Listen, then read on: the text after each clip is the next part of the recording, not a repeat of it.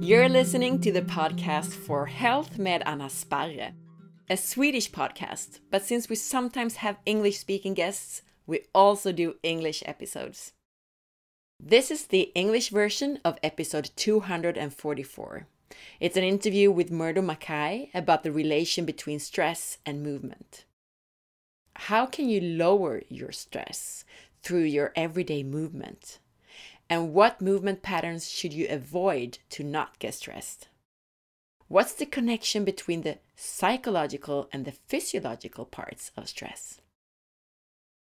For Swedish listeners, the previous episode, episode 244, is the main episode. That version of the interview has Swedish summaries and explanations to help you understand this subject even better.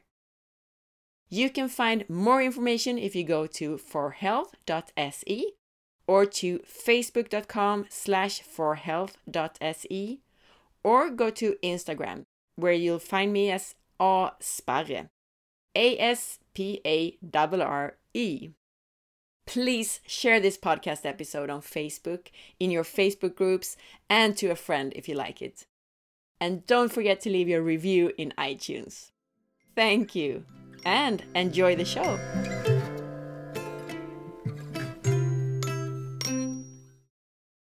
First of all, welcome to the show. Uh, thank you. I look forward to it. Yeah, me too. The listeners don't know about you, so please start by telling us about yourself and your background. Yeah, I was I was brought up in uh, my family initially came from the island of Lewis, um, I speak Gaelic, which is unusual in Scotland. Um, and they moved to Glasgow, which back then was a much greyer and more industrial city. Um, and uh, it wasn't an easy upbringing. Um, I left school in my mid-teens, and uh, I, I, pursued what was my dream was was to be in the navy, um, and indeed I joined the Royal Navy, and I spent the, the majority of that time on on submarines. Uh, I was there seven years and leaving the Navy, I embarked on a career in sales. I can always remember the first job was commission only, and my first wage I only earned one pound thirty. oh. So, so it was it was quite a baptism of fire. Um, and I, I, stayed in sales for quite a period of time. Um, and then I'd always had a great passion as a child. We we played. I've got three brothers, um, and we played in the the street uh, in Glasgow with a tennis ball or anything that would was round and we could kick. Um, so I always had a passion for football, and uh, I got involved in football um, as an agent. Uh, I was one of the first to be licensed eventually, and I looked after, and that was a career uh, which I spent the majority of my time involved in football. I also went and got my coaching licenses, and I was involved in the, the, the game for quite quite a long period of time. And uh, I eventually, my career in terms of, I ended up uh, as a director of football. I was an agent, and uh, that was my career ostensibly. Um, and now um, I came across where Tommy is. Uh, I ended up in Spain and I met Tommy. Um, and the past years, I've worked uh, pretty much with people. Uh, I did it for free initially.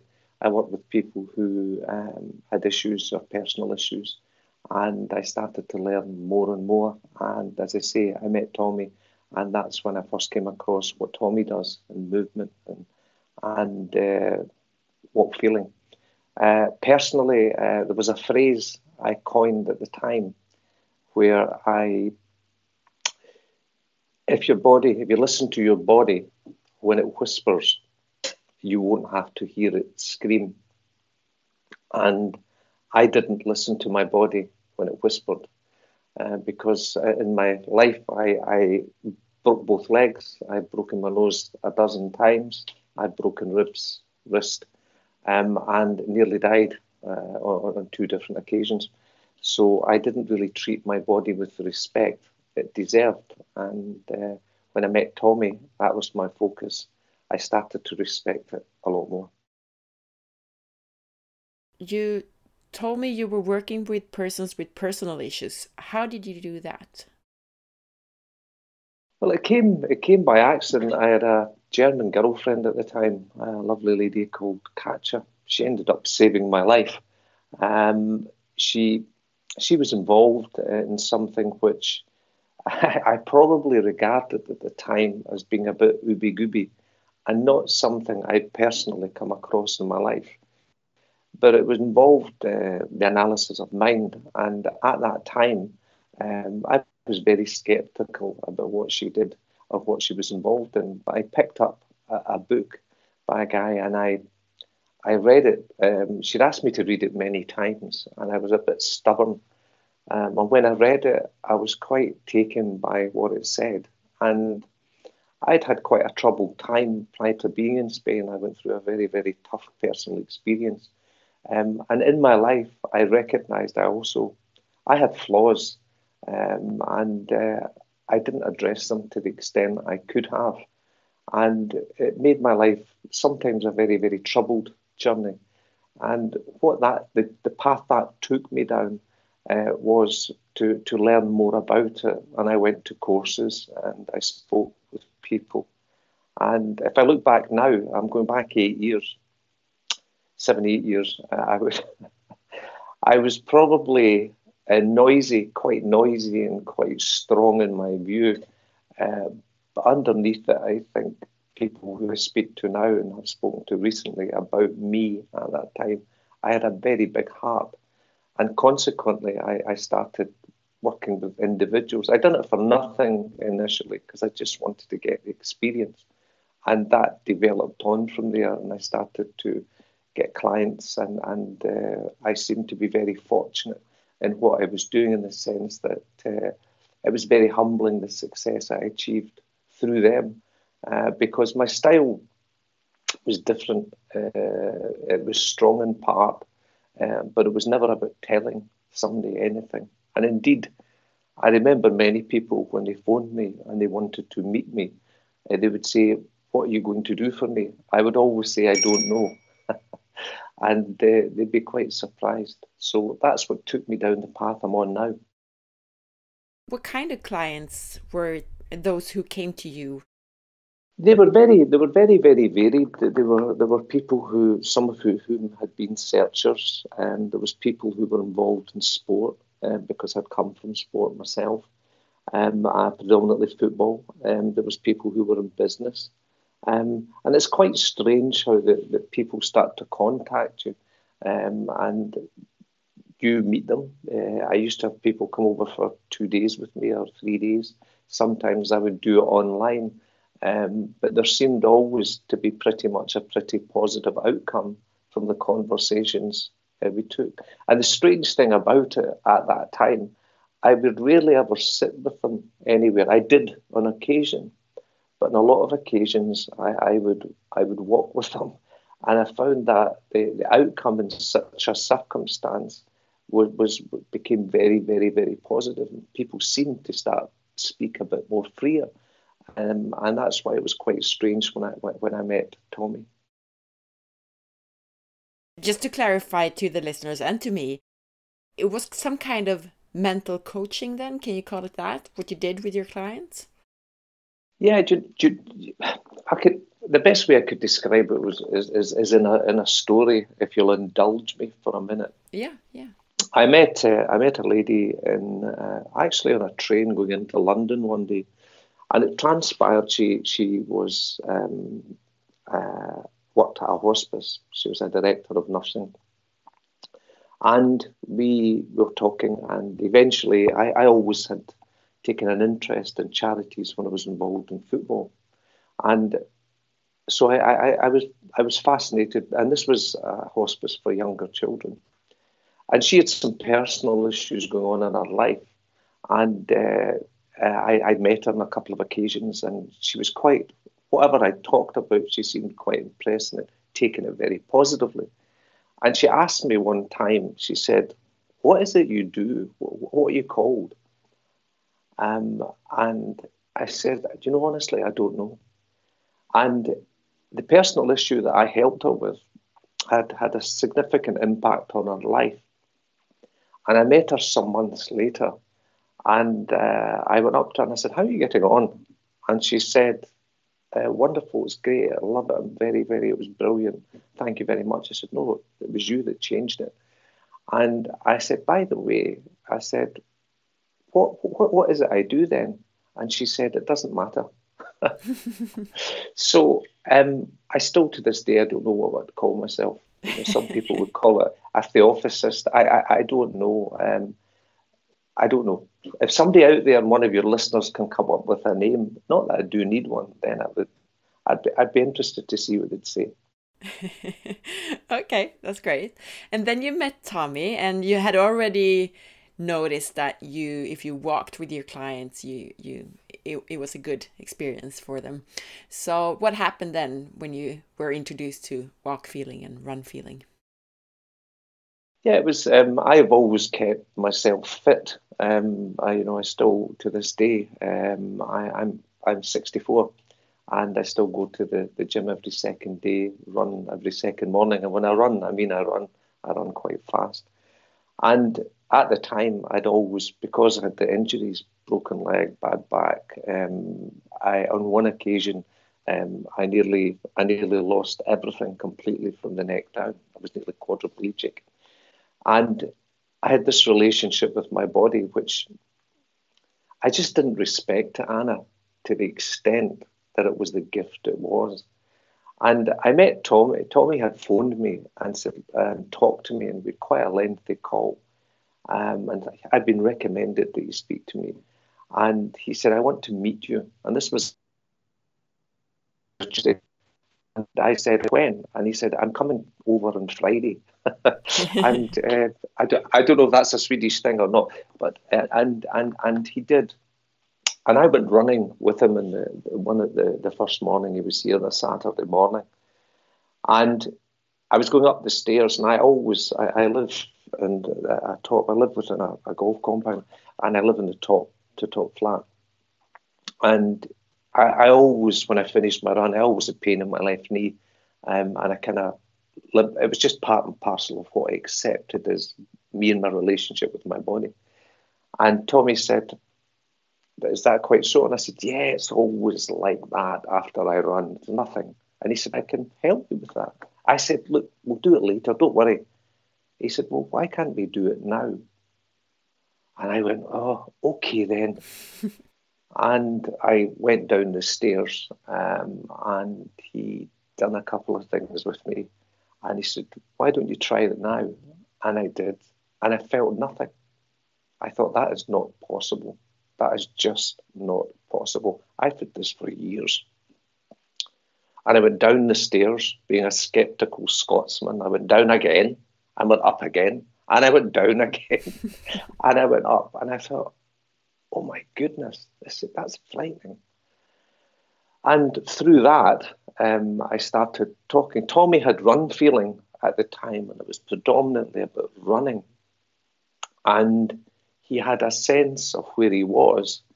Um, but I always remember standing with him on a beach, and I said to him in a quite forthright way, I said, I don't think you really know what all this is and what this can do for people. There's something in this that goes right through my core. And I don't know if you can hear it in my voice now because it, it was just something hit me about it. And he said, What do you mean? And I said, Well, it's like you've got this beautiful bus that can take people anywhere to anywhere they want to go. And you're not getting out the garage. And in fact, the last thing I'd done on the day he left, um, I hugged him and I gave him a key. And I said to him, if you don't use that, send it back. You know, and I meant for him to use to start the bus and get out the garage. And uh, that's we started talking more. And I said, what about walking? Because a lot of people, everybody walks before they can run. And that's how walk feeling started to develop at that time as an add-on to, to Run Feeling, which was based on, on the movement. But for me, the experience I had at that time, Anna, was um, I went, went wow. Because I'd experienced so much medically myself, negatively, I thought, oh my God. And I realized at that time that I didn't appreciate my body for the gift it was. And I wasn't working with my body, I was working against it, which is absolutely bizarre. You said he did some things with me and then I felt no pain. So, what did he do? I mean, give us some examples of, of what you did together, you and Tommy. Yeah, I'd love to tell you it was something that was hugely significant. It basically, Anna, involved um, uh, the, where my feet were on the ground. It involved in me loosening and being more aware of, of movement in my knee. He did a couple of exercises with my knee and uh, with my foot. He got me to relax my foot more. It, it, it, was so that that's why I didn't believe it because I thought you know to do to achieve what I experienced there had to be more to this and I, I went up and down the stair Anna six times such such was my skepticism because I just couldn't believe it and it was it was it was relatively uh, simple and in that I realized at that time and subsequently that each person's movement pattern is totally and utterly unique to them. And that's one thing that struck me like a bolt. And equally was the realization that uh, I'd been a bit of an idiot uh, with my body. I'd been a bit of a fool and didn't respect because the human body is such a wonderful, wonderful gift. And I just, I didn't respect it. And I didn't appreciate it for what it was. And yet, in it, there lay a simplicity.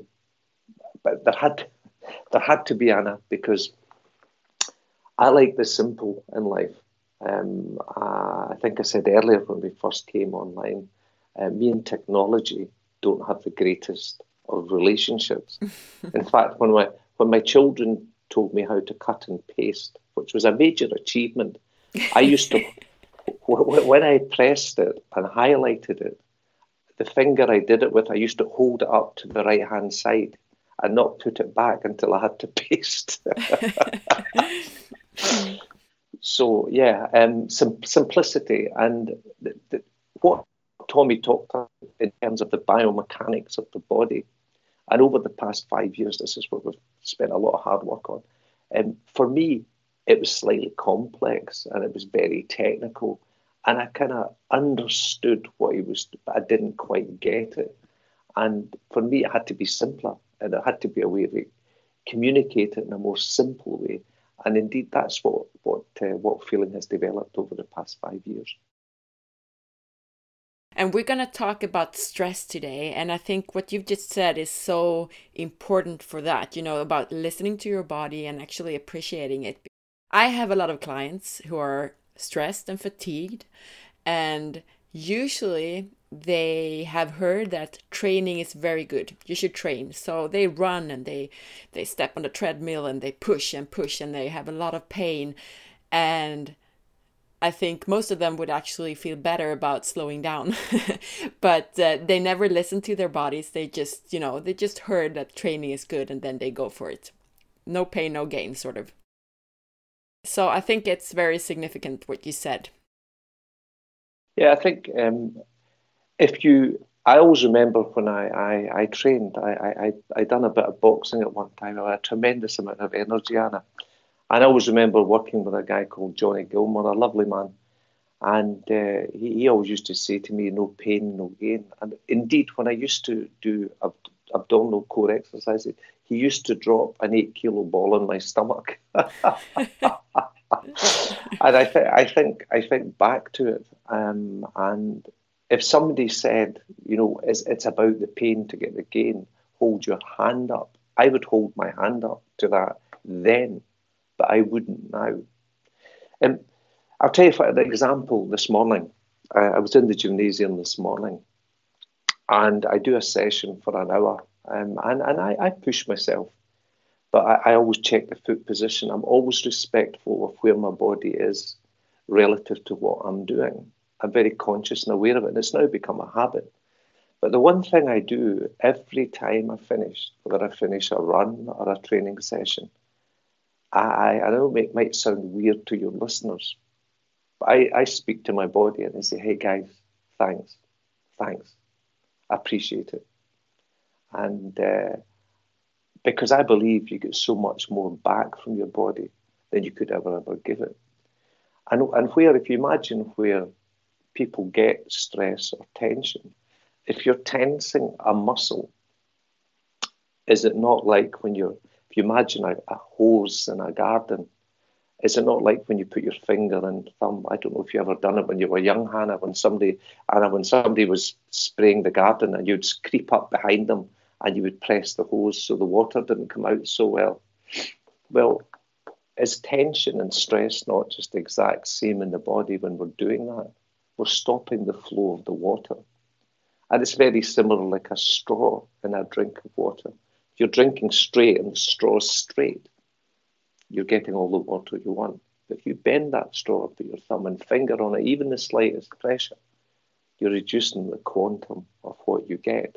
And I think there is a thing in, in life with people where stress, stress and tension, stress is acknowledged and its existence is very much talked about. But is it the same about tension? And do people understand the difference between tension and stress and how fundamental tension is to the creation of what we perceive as stress? But in your experience, what's the general understanding about the reason behind stress? So, what do people think about the reason? What do people think about the reason? I think, think, think is the word that springs to mind. Think.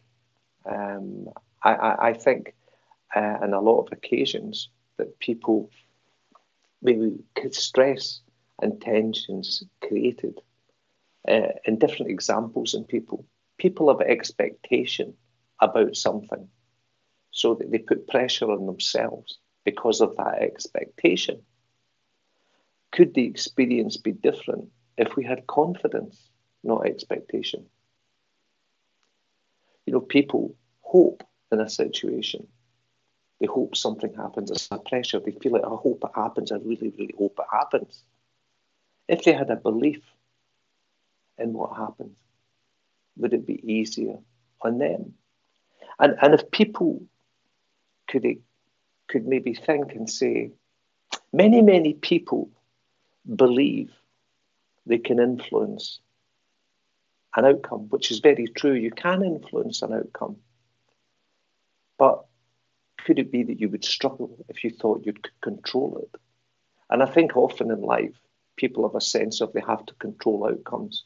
And whilst they can influence it, which is absolutely correct, you'll not control it because there's so many other factors involved in it.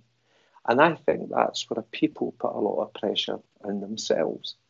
And I think I use a lot, and many of the people, many, many, many clients, um, there's many testimonials on, on the website um, that I've met. Generally, and I would always say in anything I'm saying today, it's my personal view. The listener can draw any conclusion they wish, but it's my view um, as a personal view. In that, when people come across something they experience, I always say to a lot of people I meet, because they're pretty stressed. I've met journalists, I've met business people, I've met famous people, and they're really, really stressed. Once they've been here the second day, they aren't so stressed. And a lot of it for me, when you talk to them, they say, I think, I'm thinking, I'm thinking, I'm thinking. And I said, well, thinking, generally speaking, for me, I relate it to sinking. If you think, you sink. Generally, there are, there are, there are times when you can think of something hugely positive and constructive that's cool. But when you think, for me, you sink. Because when we, when we start thinking, it's like having a lovely, beautiful cashmere sweater. And you look at it, you see this little thread. It's just a little bit of wool that's just coming through. Now, if you push it back in, it's not a problem. The sweater still looks lovely. But we don't do that. We start pulling at the thread. Consequently, the sweater is not what you want it to be. And I think when people think, and it's, it's an easy thing to say because it's slightly more complicated than that. But if you think for me, you sink. I think if you wonder, right, it's because you wonder. And, and my theory in, in, in life since eight years ago, I kind of found something within myself where I felt a lot more inner peace within myself and I was more comfortable in who I was and within my own skin. And, and in, in doing that, you discover a freedom. But I didn't try to understand uh, life. I didn't understand or define or analyze. I didn't want to analyze because, in my little simple way, I left school at 15 years of age with no qualifications at all, none. And I always, it had to be simple for me. And if Einstein couldn't figure out life, then how was I going to? So I just wanted to appreciate the gift that was and live it.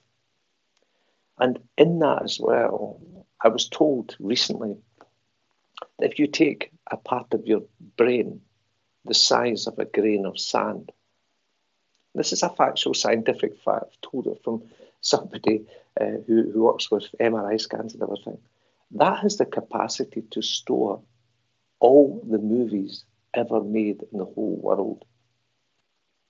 And I just look and I go, wow. And all I want to do is utilize and work in unison with it. Utilize its power, which is infinite, and live in the gift that you're given. And I find when I think, it doesn't really work out so well with me. I don't know if that makes sense to you. Well, I, I do I do want to make it practical. I know it's hard with what you're saying, but I mean you can't really control or actually stop thinking, right? But do you mean that we should stop analyzing so much and instead accept more? Yeah, I think it's um I I talked I talked to I met a, a father and son recently and they were really, really struggling with each other. They had a really volatile relationship. And the lad was uh, 14 uh, from memory. Um, the father, obviously, significantly older. And they were just completely at each other. Uh, when I spoke to them about each other, it wasn't positive at all. They were exceptionally critical. And this is because the father was a very driven guy. He was very, very, very practical, very do it yourself, hands on. Um, and the young lad had a lot more intellect. He was a bit more of a thinker in how he wanted. He was um, totally on the other side of it. He wasn't streetwise. He was nothing like his father, nothing. And this caused great conflict between them. And I talked to them independently. And where we got to with it is I, I said to the, the father, and I said, it seems you're trying to understand him and he said, Yeah, yeah, I, I don't understand them. I don't get them. I don't understand them. I said, I get that based on what you've said to me. But do you not think you're setting the bar very, very high in trying to understand them? He says, I don't know what you mean. And I said, Well, do you not think it'd be easier to accept who and what he is and develop an understanding? Because the other way, you're trying to confront something and I've done the exact same with the son in a slightly different way. I went about it in a slightly different way. And I'm glad to report over the past year, they've had a very, very good relationship. It's been challenging at times, but it's different. And that's because they're working at a practical level. And I find sometimes in life, many, many people I've met through what I do, a lot of the times the answers are relatively simple. And I know that sounds easy to say, they're not complex, but we make the answers complex. We're looking at solutions, we're trying to define, we're trying to be liked, um, we're trying to be wanted, we're trying to be, we're trying, trying, trying, trying, maybe rather than being. And each person to me is unique. And to me, that is their power. You know, that little lad was unique. That you know, I mean, yes, he was different to his dad, and his dad was different to him. But in both of them, their uniqueness was the power that they had. To try and understand somebody is I don't understand myself at times, Anna. So, so how can I really truly understand what somebody else is do, does or understand the behaviour? Because then what I do when I don't, I try to understand it. I end up analysing it. I define it by my own qualities. Is it correct? And it's not based on a neutrality generally. It's always based on a prejudice. So I think it is easy to say to somebody, don't think but which is it's not practical. Of course, you're going to think. But in that you do, if you can concept who and what you are, the foundation of what a person is, is the solution to what they can be, if that makes sense to you. It does. But I would still like to try to summarize, sort of, because my quest my question was the reason behind stress, what what people generally think, and and then I think we got into what you think about it. And if I understand you correctly, it's sort of going from. I mean, the, the stressful situation would be control, expectations, uh, thinking, yes. analyzing, and so on. That would give you stress. But then instead, going towards acceptance, confidence, hope, intentions, maybe more than expectations, and making things simple and that will give you less stress. Is that correct, or am I? yeah, no, no. Listen, listen. It's absolutely on the money. The, the the body is a hugely complex piece of equipment, and and what a gift it is. So is the mind. But, but actually, in a strange sort of way, it works in a very very simple way. Highly complex in how it does it. It's like this computer sitting in front of me. I can tell you, I've got no understanding of it at all. Right. But it does what it does very effectively when I want it to do what it does. And, it, and, and relatively simply, I just touch keys, I send, and it does what it does. And I think in many situations in, in life, we can get caught up, very, very, very caught up. I mean, you use the word trying, Anna. If I try to be funny, I find it's harder for me to be funny if I try to be liked, I find I'm maybe not liked as much as I would be. Mm. The, the pressure I then put on myself, which creates the tension we referred to earlier, is based on the fact that I want you to like me. As an example, that's a pressure society puts on us. I want you, Anna Sparre, to like me. I, I, a, I like to be liked. I, I, I want to be liked. But yeah, if I turn around and said, or you said to me, I like you, Murdo, I wouldn't believe you. There's such contradictions. So, what I certainly, in my experience, uh, when people are with me, they start to experience more of a freedom in themselves. But the foundation is based on how we experience life that's up to us. That's our responsibility. Maybe some people don't like that. But is it not factually the case? Because if you can then live in the freedom of who you are, is that going to make your life easier or more challenging? Which do you think? Easier. Yeah, I would agree with you. So if you then turn around and say, if, if I, Murdo, live in the freedom of who I am, and it's not perfect, Hannah. I can tell you I'm not perfect. I had I went through a lot of crap in my life and I didn't enjoy the experience. But it made me what I am now. It helped me be what I am. I don't want to look back at what happened because there's many aspects of Anna, would, would probably bring tears to my eyes. They would remind me of pain. So I, I don't want to live in the past. For me, it's a place of reference. I don't want to deny it because that would be foolish as well. But it's a place of reference, not a place of residence for me.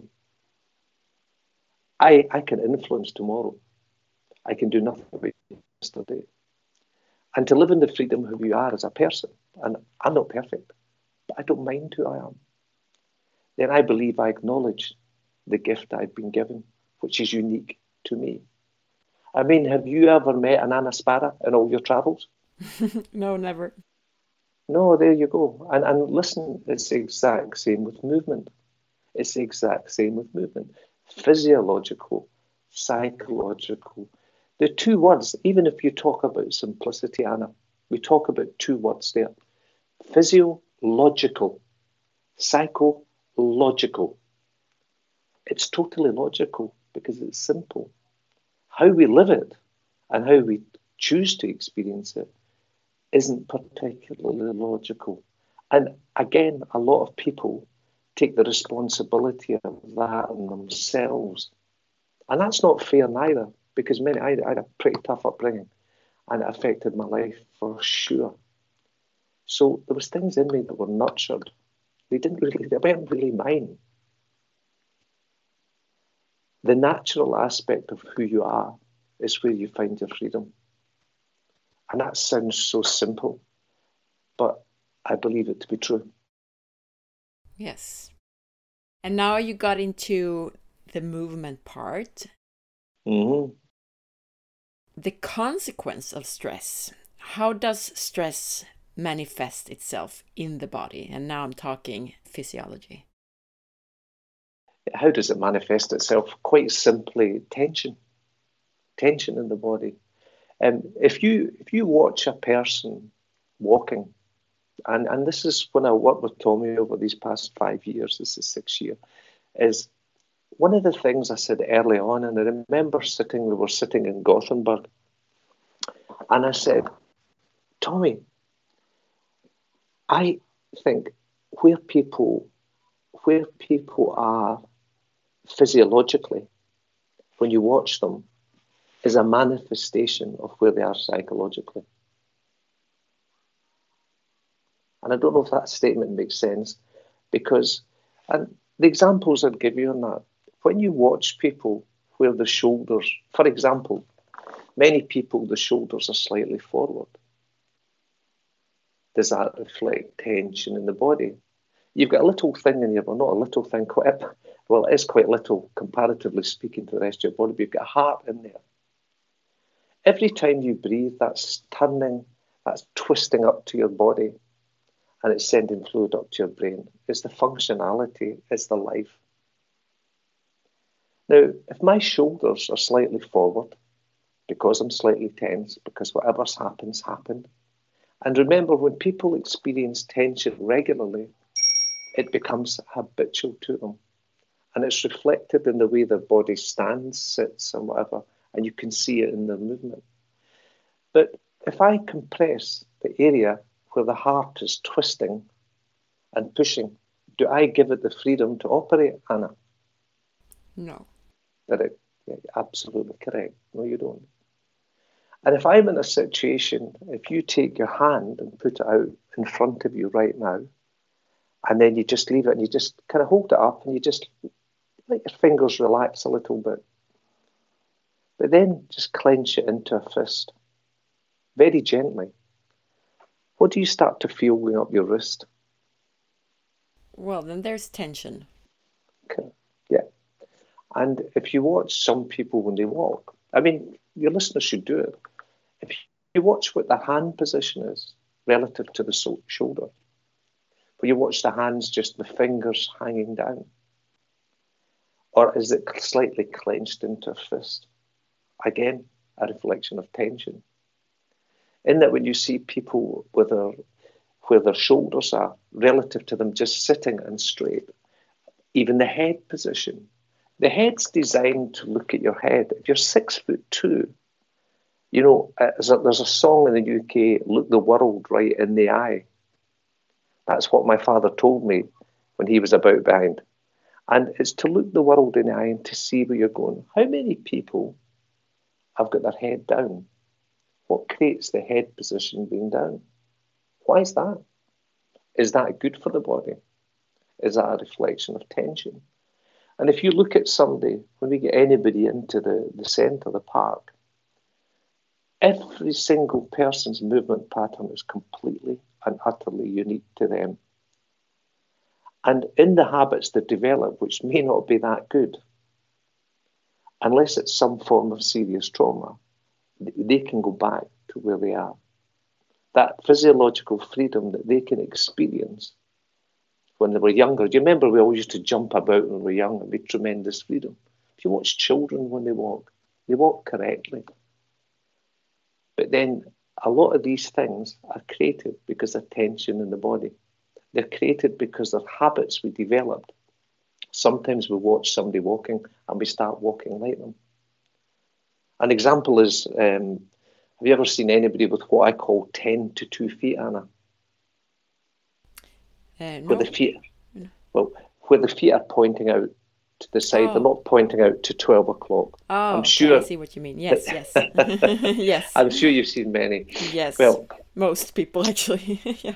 Yeah, well, it is, and, and and people. There's people you would you would meet, right? A lot of the things that start to that are demonstrated in the body are created through ha- habit and through tension or stress in some manner, shape, or form. A lot of it can be nurtured. A lot of it can be a combination of nurture and tension. You, an example where you get the feet that are pointing out. Now, I've talked to many, many, I've seen it many times. And have a look today. I encourage anybody that's listening to go and have a look at people's feet, even where they stand, and you see them. And if you talk to them, um, they say, Yeah, I was born like that. I said, Have you ever seen a little baby in a hospital with other than what we term, and we call them walk feeling feet, 12 o'clock feet? Right? We say when the two feet are at 12 o'clock, it's walk feeling time. and in that these feet are, um, let me give you an example. We were in London and there was a, a girl who came to do, do the, the, sessions that we were doing. She was a ballet dancer.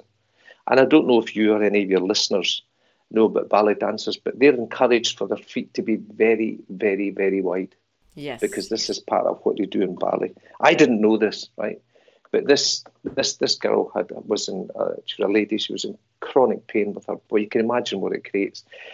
If my feet, anything that happens with my feet affects the rest of my body. Anything that happens with the head can have an impact on the body. Consequently, the feet. So not not not surprising. She had been in for I think six, seven years chronic pain. And we were talking and we were talking to her at the beginning of the day, and we were working in different groups. Tommy had a group and I had a group. And um, I said, you know, how do you see it? She says, well, it's impossible. I, I was a ballet dancer. I, I, can't remember. It was 12 or 14 years, a long time. And she goes, I just wish they weren't like that because I know it's causing problems in my knees. I've got chronic knee pain. I've got chronic problem in my lower back. And I said, look, hey, let's just see what develops during the day. And at different times we'd get the group together, but she was convinced, but she really, ballet dancers, like dancers, they really, really got an understanding of the body um, to get the most efficient and effective out in their performance. And during the day, it was about three o'clock in the afternoon.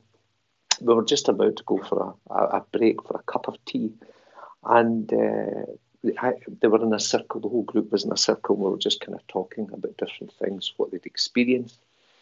And this girl um, just looked down and she just started crying. And I mean, uncontrollably crying. Her feet were it had come in quite significantly in the space of four hours. And she couldn't believe it. And she hadn't even noticed it happening. She just looked down and she started crying. And I, you must have thought, what's happened? And I, the odd thing, Anna, I never thought to look at her feet. but um, that's that's what it is. And uh, again, the, the pain and everything, she went on to develop what she was doing and didn't experience the issues she had. Um, but a lot of that, there's a pressure on dancers, there's a pressure on people. And a lot of the things that happen from everyday life, the pressure we put in our body, be it tension, be it stress, ask you the question is there a likelihood it's a negative impact on us physiologically? And will it show in us physiologically? And I have a feeling or a sense that we, we could be doing with learning more about that in all aspects of our relationship with our body. So, to summarize what you said about how stress manifests itself in the body, you said it manifests itself as tensions, and then you said that some main things that can happen is that you walk with your head down, your shoulders come forward, yep. and your fists, or actually instead of relaxed fingers, you, you make fists with your yep. hands. Yes, and also maybe the, the feet out. Uh, I don't know if that's more of a you know a habit that you learn from your parents or if it's stress related. What do you think? I I I think it, it was some people it's one, but most a lot of people they walk too quickly they overstride, they they walk with straight legs. So if you imagine, if you take and, and, and encourage your listeners to, to, to maybe give this a thought. What to do if they're listening to this and you've got quite a hard floor in the house, which is, I don't know what you call these floors, on a hardwood floor or something, a wooden floor. What they should do is just walk as they walk normally, as they walk normally to get a bus or the tram and then what to do is just put their fingers in their ears and listen and listen to their body. It will be quite an experience for them. Now, if you imagine what they hear is similar to me just taking my elbow off the desk here, and that happens 10,000 times a day. And if they listen to what they hear, they ask themselves the question is that having a positive impact on my body or a negative impact? And are there consequences for this which could lead to surgery, pain, chronic pain, and all the things that happen to us? And the second thing, the body has a system, an in out system. You know, the, the, they've got the, the healing part gone out and all the, the crap being taken away. Now, the healing part, it's flowing through the blood. The veins, the traffic is the motorway. Now, if you've got a motorway and there's three lanes on a motorway, right, I don't know if it's happened to you, right? It happens a lot in England, I can tell you. And I'm going along a motorway and I'm enjoying my journey in the car, three hours driving. I'm going to be there in an hour. Then all of a sudden, the three lanes become one. I don't get there as quickly, do I? No. Well, if you can imagine the impact that the healing agent is in the blood. The positive is in the blood. If we're pressing, tension is pressing and putting pressure, like I talked about the hose. Is that having a positive impact on our body?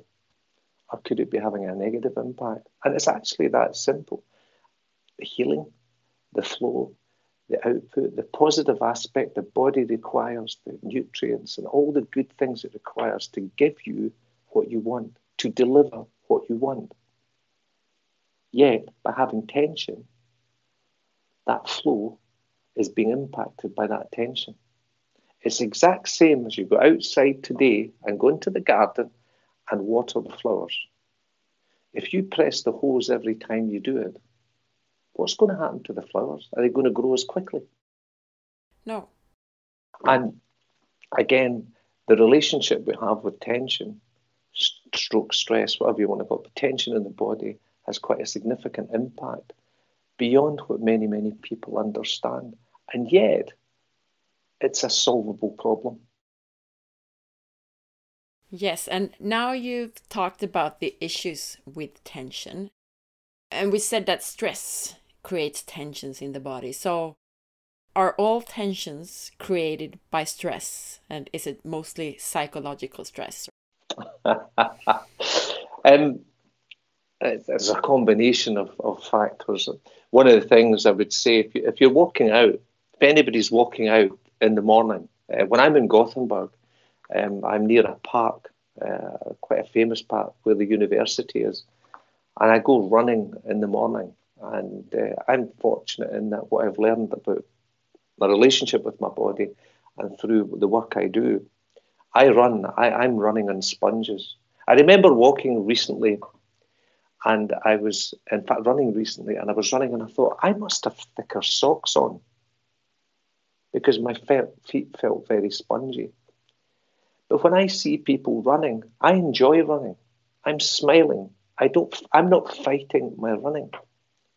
But if you go to the park and you look either tonight, this afternoon, or tomorrow, you see people running, they look absolutely in pain. I call it runner's face. I don't know if you imagine the. Can you imagine the face contorted, and they're almost fighting their body.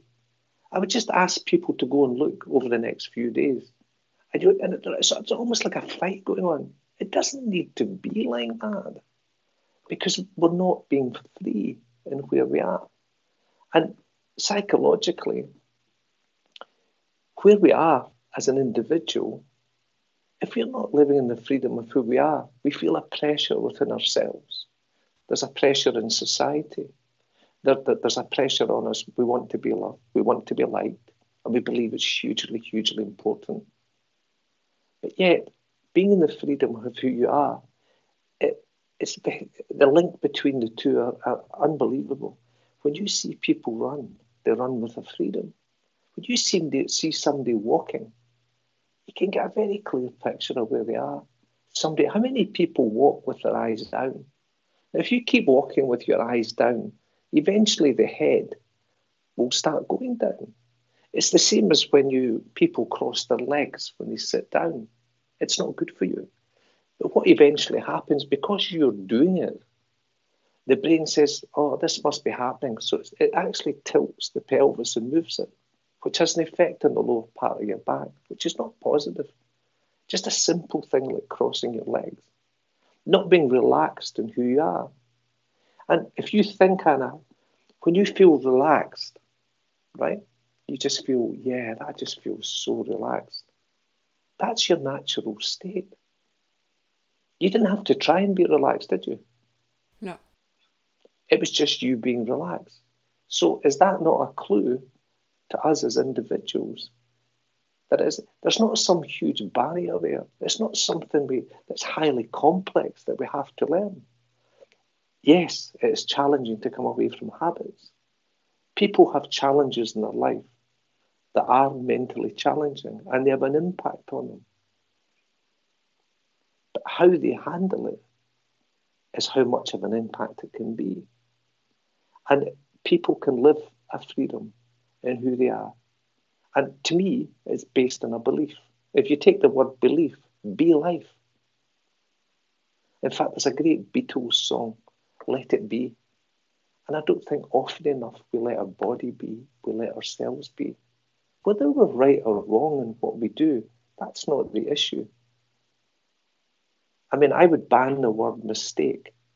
I would say mistakes shouldn't exist. I would call it purely experience and learning.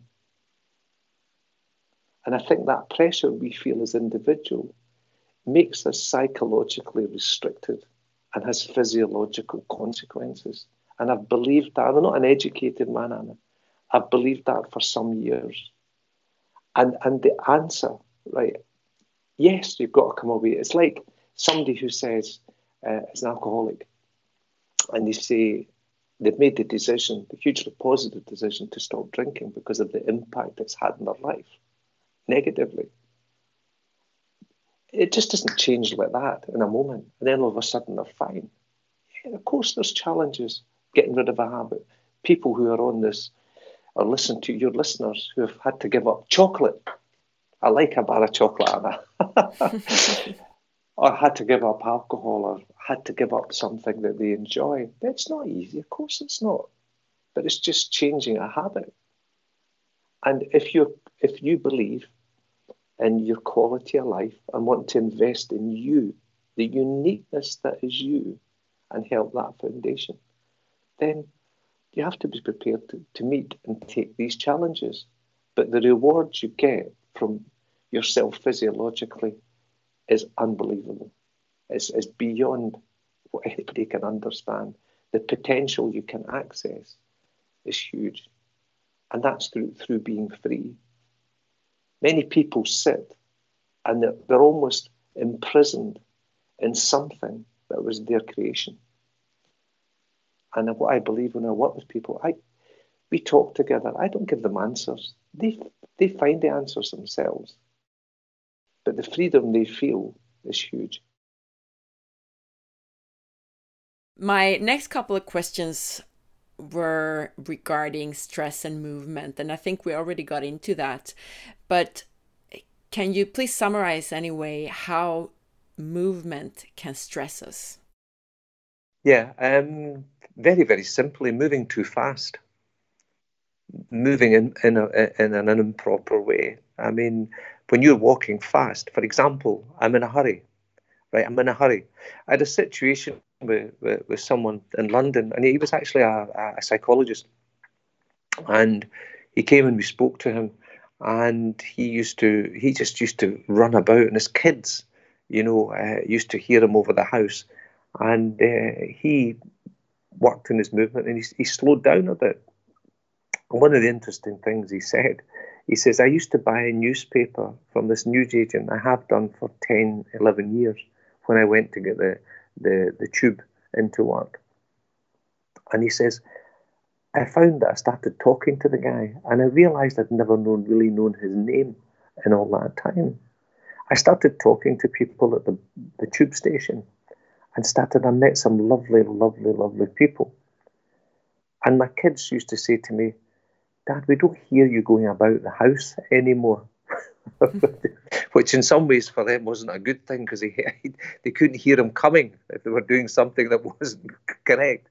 And um, slowing down is, is, is quite important because the basis of your movement, and, and that's where stress, the tension, I need to get there, I need to be there, I need to catch this tube, I need to catch this. So we start moving fresh. So this tension and stress is in the body. When we start to relax in the body, we start to move more freely in where and how we are. And as a consequence of that, um, there was an example of uh, somebody where I went walking with them, and we were walking in an area where there was um, where, where this person lived. It was in London, and I walked with them, and I just said, "Look, let, us." We were sitting talking for maybe thirteen minutes, and I said, "Look, look, let's. Do you mind if we go for a walk?" And she said, "No, no, I don't."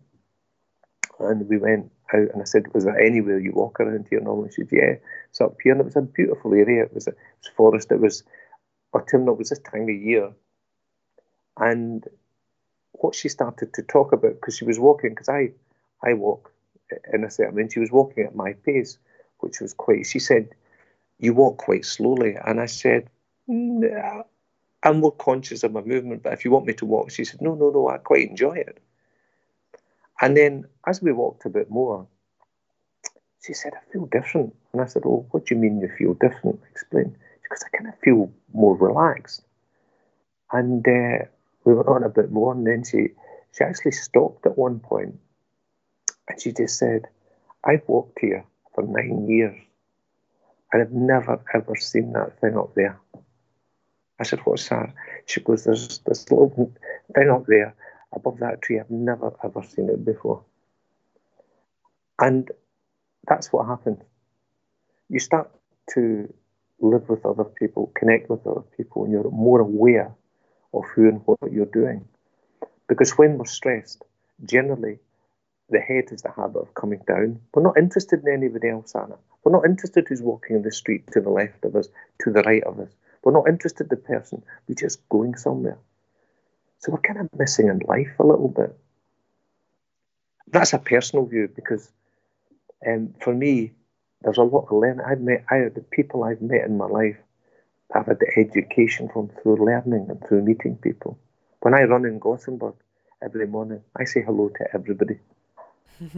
I found it I found it quite strange in Sweden initially because people were are you speaking to me? They were almost, oh, why are you talking to me? And then all of a sudden you would get a smile. And you could see them going. And what happens when you're not walking faster?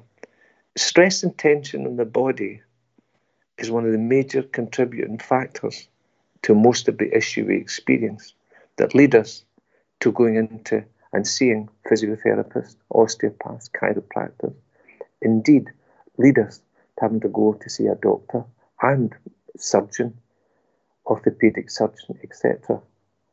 And it needn't be that way. It needn't be that way. If we can manage our lives and take an approach and recognize. And it doesn't matter if somebody has developed bad habits, that can be resolved. That's what we do with people. We've had people in the park that've been told they've had to. There was one woman who was told she had to have two hip operations, And uh, she was asked by one of the staff at the park, said, Can you get to the front door? She was in chronic pain. And she said, Yes, well, if you can do that and get a taxi and come in here. And she did. And over the next three months, she was worked with, and uh, she didn't need the operation. And the second aspect, one of the days in the fourth month, um, I think it was Tommy that was with her, and she said, "Look, because of what I've, the pain I've been in, which I'm no longer in, I've never been able to run since I was a kid." And she goes, "Do you think I could run?" Um, and I, I was there the day she was, and she ran, and she ran up and down, sprinted, and she just again broke into tears, uh, tears of joy, I might add. So the body, the body will never keep away from you what you've not respected to the extent you should have. It doesn't take the gift away, Anne. I agree with you totally, by the way, about the saying hello in Sweden. I, I always think, think about that, you know, coming from countries abroad and going back home, and then I'm always like, oh, hi, hi. And everyone is like, you know, looking down at the street and yeah, they, they almost never reply. But you're right. When you meet someone with their head up, they actually usually smile. So yeah, that's good. but, but, but, again, it's just a simple case. Why is our head down? Mm. Is our head down because we're full of thought? Is our head down and is, is our head coming down more and more? Because once you develop the habit, it tends to go down and stay down. You, you can see people of this habit. And it's purely and simply are we in our head? Are we in our thought? How do you experience in life is that the case? If it was different and your head's up, you just, I could hear the joy in your voice as you talked about it when you were talking to these people before. And when I used to run with Tommy, Tommy used to live in a, I think it was called Burris or some place outside Gothenburg. I used to go running in the morning he used to almost hide in the bush because he would see somebody coming and he said, Oh no, he's going to speak to them. and he would actually go and hide. And then he started to enjoy it. And the people initially, I would say to him, Oh, what a beautiful morning, what a lovely day. And they would, they would be shocked initially. And then all of a sudden, they would smile. And they would, you could see that wee bit afterwards. I said to Tommy, Go and look at them now. And that cost nothing. That's just acknowledging your fellow person. And I found many in my learning in life. My learning's been in life. You know, I'm not advocating people shouldn't read books, but I'm different in that regard. And I apologise to those of intellect who are listening. But if you gave me 250 books, and, and, and there's a lot to be learned in books, by the way, completely. My brother's a writer. I would make two chairs so I could sit beside people and talk to them. I wanted to ask you how we can counteract stress through movement, but I think you already started to talk about that in your example with that woman in the park. Yes. As you walked slower with her, she actually started to relax and feel relaxed. But are there any other practical tips on how we can use movement to counteract stress? Yeah, listen, there's, there's many. Walk. Just take a walk with someone. Go and walk and walk beside someone don't walk ahead of them. Don't walk behind them. Walk beside them. And listen to them. Listen to them. Don't listen to reply. Listen to understand. Share with them. And you'll feel a joy in how you're walking. And you'll naturally just start to slow down. I never told that lady to slow down. She started doing it herself eventually. And many, many people would come into the park I, I swear some of them, uh, their walking's like running. But all of a sudden, when you start to walk and talk, the French say marcher parler. You walk and you talk, you relax. Walking with someone's a joy. If you just think for a moment, Anna, in your head, think of a situation recently where you walked beside somebody and you had a lovely, lovely conversation. Can you remember it? Yes, yes. Did you walk quickly? No. There you go. Hmm. There's a big clue in life. Life gives us all these clues all the time. And where people have developed bad habits, where their movement's are a bit broken or, or dysfunctional or could lead to chronic problems, that's where we at Walk Feeling we work with people. we come in, and each person is totally unique, and then we work with their movement pattern. And that's why walk feeling is not a technique. It's not like uh, there's various techniques. Walk feeling is unique to you. It's Anna Sparre's technique. It's each one of your listeners, whatever their name is right now, is their technique. And it's unique to them. All we ask is they enjoy the gift that they've discovered. But there still seem to be some general things. Like you said, for example, there are some general things in stressed people that they're walking with their fists uh, a bit tight and their head down and so on. So if there's a person listening to this and they're out walking on their own, they don't have a have anyone to walk beside. Yeah. Are there any practical tips that they can start thinking about? Yeah. Any movements that could bring their stress down, so to speak? Well, one of the things is if, if they if they forget about the stress for a minute and they're on their own, and imagine you're just out in a park, of which uh, Sweden's a beautiful country. I, I, I live in Spain, so I I end, I miss the green and the smell of the green. But to stand there for an example, let your shoulders and head relax. Just let them relax a little. Bit. Let your hands hang down. Just feel your fingers wobble a bit. Also, just be conscious of your feet as you are walking. You're not there to hammer into the ground. Let your feet and knees and ankles relaxed a bit. Let it become softer. If you ever watch an elephant, it's a huge animal, Anna. If you ever watch it walk, it's the most incredible. You can't hear it because yeah, no, the they're, they're actually they're they're walking very softly. That's true. But why? But why? Why is that? Because it's an effect of nature. The reason, historically, why, why we didn't want to walk hard was prehistoric man. As we developed as a human, then they they didn't have shoes, so they walked. So they were very gentle on their feet. One, they didn't want to damage them if they stood in something sharp, and secondly, they didn't want predators to hear them. And if you actually watch a child walking, they're using the knees more to lift. We start getting stiff knees because they're not lifting as much as they should. How much of your foot is hitting the ground? Is it the side, the front, the top? It's the whole foot that wants to hit the ground to give you the experience of being connected to the earth you're walking on. So to relax within yourself, in the head and the shoulders, look ahead, look ahead of yourself experience the world around you. That's why you are allowed to see. Put your head down slightly. You're inhibiting the extent of what you can see. And another thing is your breathing. Allow your breathing to relax. Many people they breathe up through the chest and they're up there. Just every so often, just stop. And as if you're holding a rose in your hand, take a very, very deep breath. And you'll feel it coming from lower down. That's where we should be breathing from.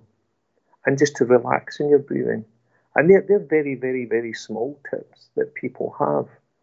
But where people have developed bad habits, they can be, we can work with any individual from 90, we've worked with people of 90, and we've worked with a child who was 13 with a very, very bad brain operation.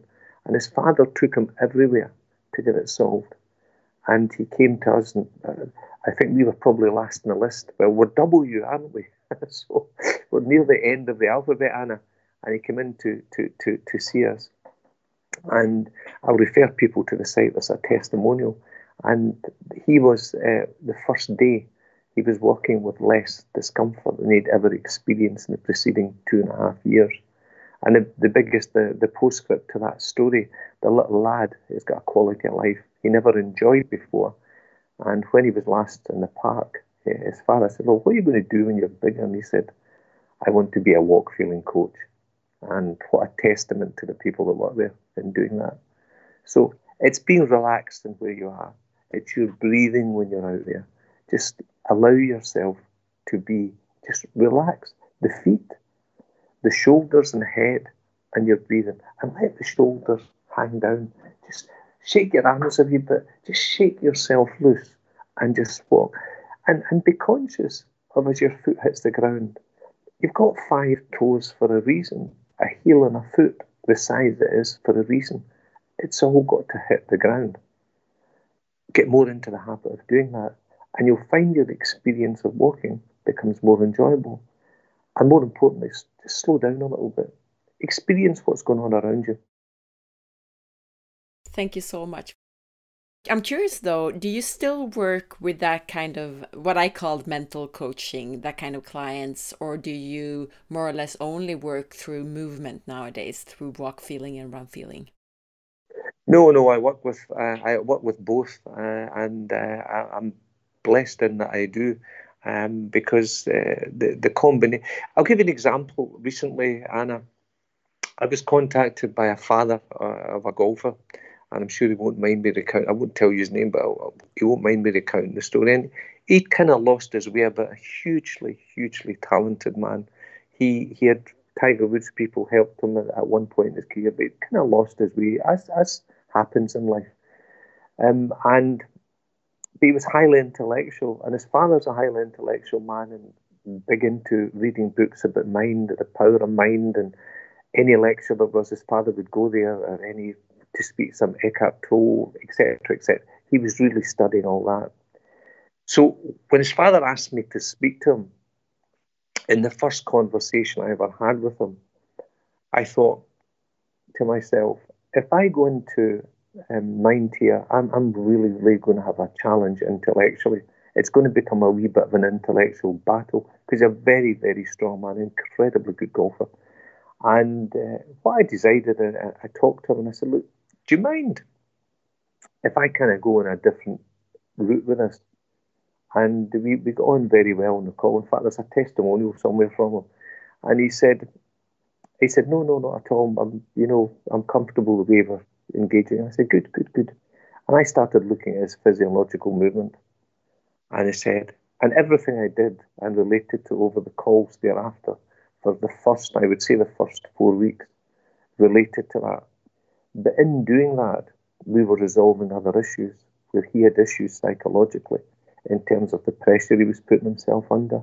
He was trying to anticipate the next. So he had so many habits that he'd fallen into in, in, in where he was. And he's free. And I'm glad to report he is regularly shooting four under, five under, and he's a lot freer. So the route into that area was through the physiological. And I often wonder, Anna, and again, this is personal, that many, many people who've got psychological issues, it's not an easy thing to sit and talk to somebody about. You know, I work with a centre um, where there's people that deal with addictions, and they're very, very, very, very, the, the issues they have are, uh, some of the stuff is, is, is amazing that happens, but they can be very, very um, within themselves. They can become very, very, very insular very quickly and they've got people talking to them all the time. This this guy had, um, the golfer had lots of psychologists, psychiatrists, pile of them over years speaking to him. Um, and they become quite closed in a different way. And I just say, look, come on, let's just go walk and talk. And in that we do, a lot starts to happen. And I think the link between the two is so helpful because I find somebody would find it easier to come and speak to you about where they were physiologically than where they were psychologically. And I think that's one of the key things that we've discovered within feeling. And one of the things that we've also discovered the impact on people we work with, mentally as well as physically, is absolutely mind blowing and humbling. I, if I'd been over in the last time I'd done a three day um, training with people, uh, I sit in a room and I, I must admit to feeling slightly emotional at the impact that people have but that's theirs. They retain it for themselves. They learn it from themselves because we don't believe in telling.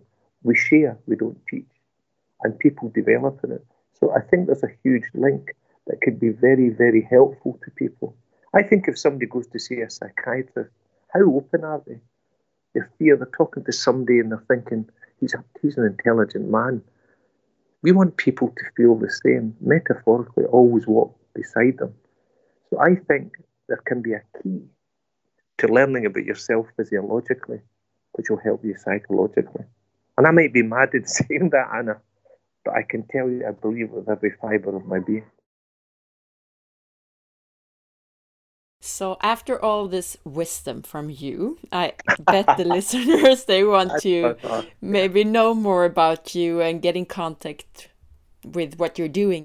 Do you have any website or do they find you through walk feeling or Yeah, just listen listen to contact uh, through walk feeling and, and feel free to do feel free to do it and contact or send a message. I will reply to everybody. Don't. I'm not going to talk to you and try and uh, encourage you to do whatever. You ask whatever question you. Once a very very well known Scottish accountant said to me, said, "Son, there is no such thing as a stupid question. There's only questions." And I that to be true. And, and it's only question to ask because what you discover uh, might help you hugely. It may or may not. But the one thing that we have within the company, even when and all we've done, nobody's left without something. And that's why I feel that in what I do and what I work with, for me, it's Christmas every day, Anna. I joy of watching people opening a gift that's been there all the time. And I can tell you, it humbles me, it warms. I had a challenge in life. I experienced a lot of things that weren't very nice in my life. But the one thing that where I am now in these years, to, to be able to see that. And if I can do anything that can help anybody experience life and I'm to avoid them doing the experience that way I did, then I want to do anything I can in that regard. But never ever feel a fear of phoning. Just just ask, because you might be surprised at what you discover in the answer and about yourself. Are there anything, any last words or anything you would like to summarize when it comes to stress and movement? Um, one of the phrases I, I, I use um, is to be free in what you do is to be who you are. To be free in what you do is to be who you are. And it is equally to acknowledge the gift you've been given because the human body and mind is one hell of a gift. By God, is it a gift? And it is. And I don't know about your listeners, but I certainly took it for granted for many years and paid the price. I had to sit in a doctor's surgery one day in, in, in Murcia in Spain and, and, and be told that I was going to have a nine hour operation or I was going to end up quadriplegic and even the operation might not. And I nearly died during the process. Um, but I came through it and I run and I do what I do because I didn't listen to my body when it whispered, it screamed. And that's happened all too often in my life. And where I was as an individual, I sometimes didn't ask when I should have. And I, I certainly didn't believe in myself or accept myself for who I was. Mistakes and all. And all I can say is, people, be who you are. That uniqueness is your power. And if I can help you in any way to, to discover that through conversation, I'll be more than delighted to. And I thank you for giving me the time to listen to me. Thank you so much for sharing all these examples and all of your thoughts and wisdom. I feel privileged that you've taken the time to allow me to to to to, to give me this opportunity to speak to people. I'm, I'm, I'm genuinely, genuinely very, very grateful.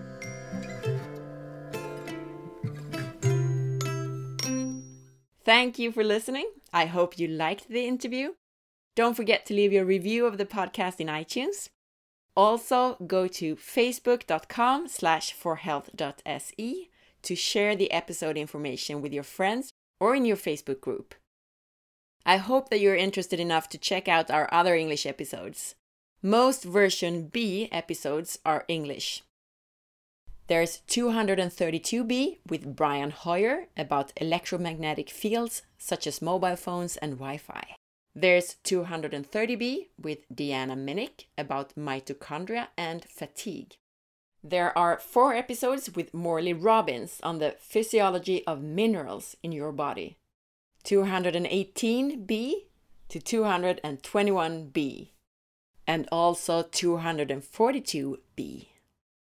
There are several episodes on cellular health and anti aging with Dr. Marcus Gitterle, episodes 216b about carnosine, 209b about cellular debris, 202b about mitochondria, and 183b about reversing aging.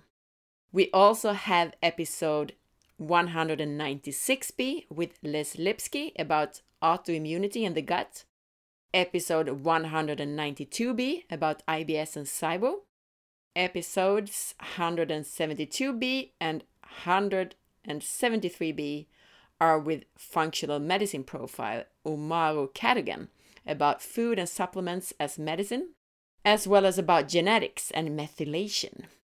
There is episode 159b with Dr. Carrie Jones about hormones, 155b with Diana Noland about functional medicine, 135b with Dr. Michael Ash about the microbiome, 93b with Stephanie Keto Person, and there's episode 65b about sleep, dark, light, and light therapy with Dr. Craig Hudson.